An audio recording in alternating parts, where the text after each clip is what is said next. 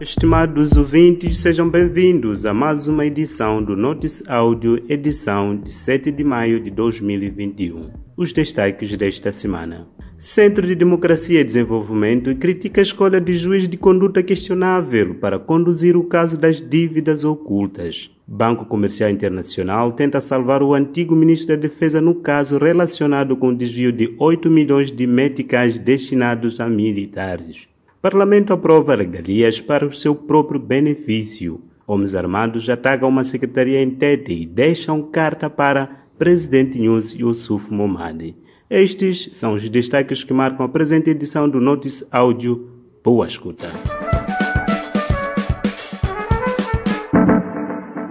Processo das dívidas ocultas foi retirado das mãos da Evandra Uamusi, uma juíza experiente, e entregue a um juiz novato de nome Efigênio Batista, que já foi julgado e condenado, sendo um homem que deixa muitas dúvidas, considera o Centro para Democracia e Desenvolvimento no distrito de Caia, onde o juiz Efigênio iniciou a carreira, foi alvo de contestação popular. Os manifestantes incendiaram sua residência de serviço. Em Manica, indivíduos desconhecidos invadiram sua residência de serviço e roubaram um computador portátil e, de seguida, defecaram na entrada do tribunal.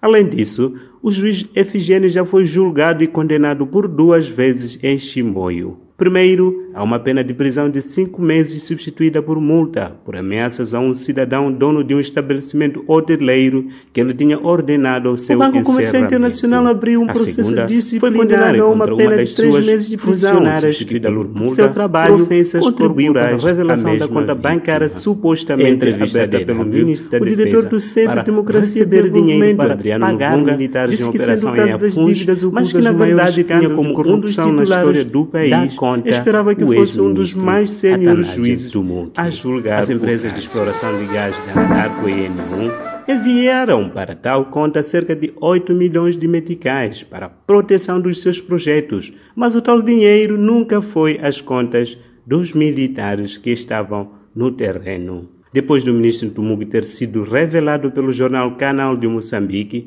como sendo um dos donos da conta bancária. O jornalista e ativista social Armando Nenani foi a uma agência do BCI e depositou 50 meticais na conta, alegando que queria apoiar as forças que estavam no terreno.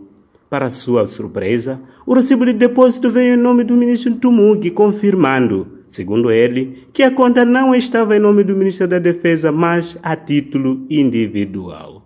Após realizar uma investigação interna, o Banco Comercial Internacional culpou a funcionária que atendeu o jornalista Nenani supostamente por permitir que ele fizesse depósito sem apresentar o BI com suposta finalidade de obter informações confidenciais.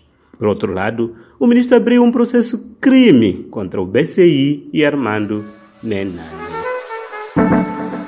A Assembleia da República aprovou quarta-feira, por consenso, o Estatuto do Funcionário e Agente Parlamentar, instrumento que inclui uma série de legalias para os visados.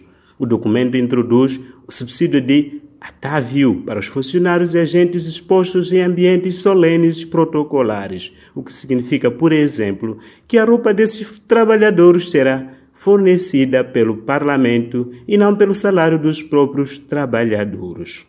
Aquele valor vai somar aos subsídios de sessões, férias, alimentação e outros que já eram pagos antes da aprovação do Estatuto. No subsídio de férias, por exemplo, além do seu salário mensal, o funcionário tem direito a um valor correspondente ao seu salário base para aproveitar e bem o seu descanso. O documento também atribui aos que exercem funções de direção, chefia e confiança um carro ou valor equivalente, que significa que se a gestão do Parlamento determinar que o valor máximo para aquisição de carros é um milhão e meio de meticais, o funcionário tem o direito de requerer este valor monetário para o seu benefício. Um grupo armado desconhecido atacou por volta das 23 horas de segunda-feira as instalações da Secretaria da Localidade de Samoa, no posto administrativo de Cabirizange, na província de Tete, disse à imprensa o chefe daquela localidade, Américo Fumane. O grupo terá efetuado vários disparos contra as instalações da secretaria e não houve feridos, pois não estava ninguém lá. Ele disse, acrescentando que depois de disparar, o grupo terá deixado uma carta de quatro páginas na porta das instalações contestando a liderança do presidente Darena Moussouf Mumadi e manchando Filipe News, dizendo que a Frelimo deve tirar este presidente. Fumani não avançou mais detalhes sobre o conteúdo da suposta carta. Este é o segundo caso armado no posto administrativo de Cavirizães em abril e o primeiro ocorreu em 10 de abril. Este é o segundo ataque armado no posto administrativo de Cavirizães em abril. O primeiro ocorreu a 10 de abril, quando um grupo armado desconhecido disparou vários tiros contra o posto policial de Cabirizange e posteriormente colocou-se em fuga. Esta foi mais uma edição do Notice Áudio, produzido pela Plural Media e distribuído pela Chipa Pala. Fiquem ligados nos nossos canais de Telegram e WhatsApp e deem um like à página do Notice Áudio Facebook para receber mais notícias semanalmente. Fique atento à próxima edição. Resumo informativo, produzido pela Plural Mídia e disseminado pela plataforma Chipalapala. Pala.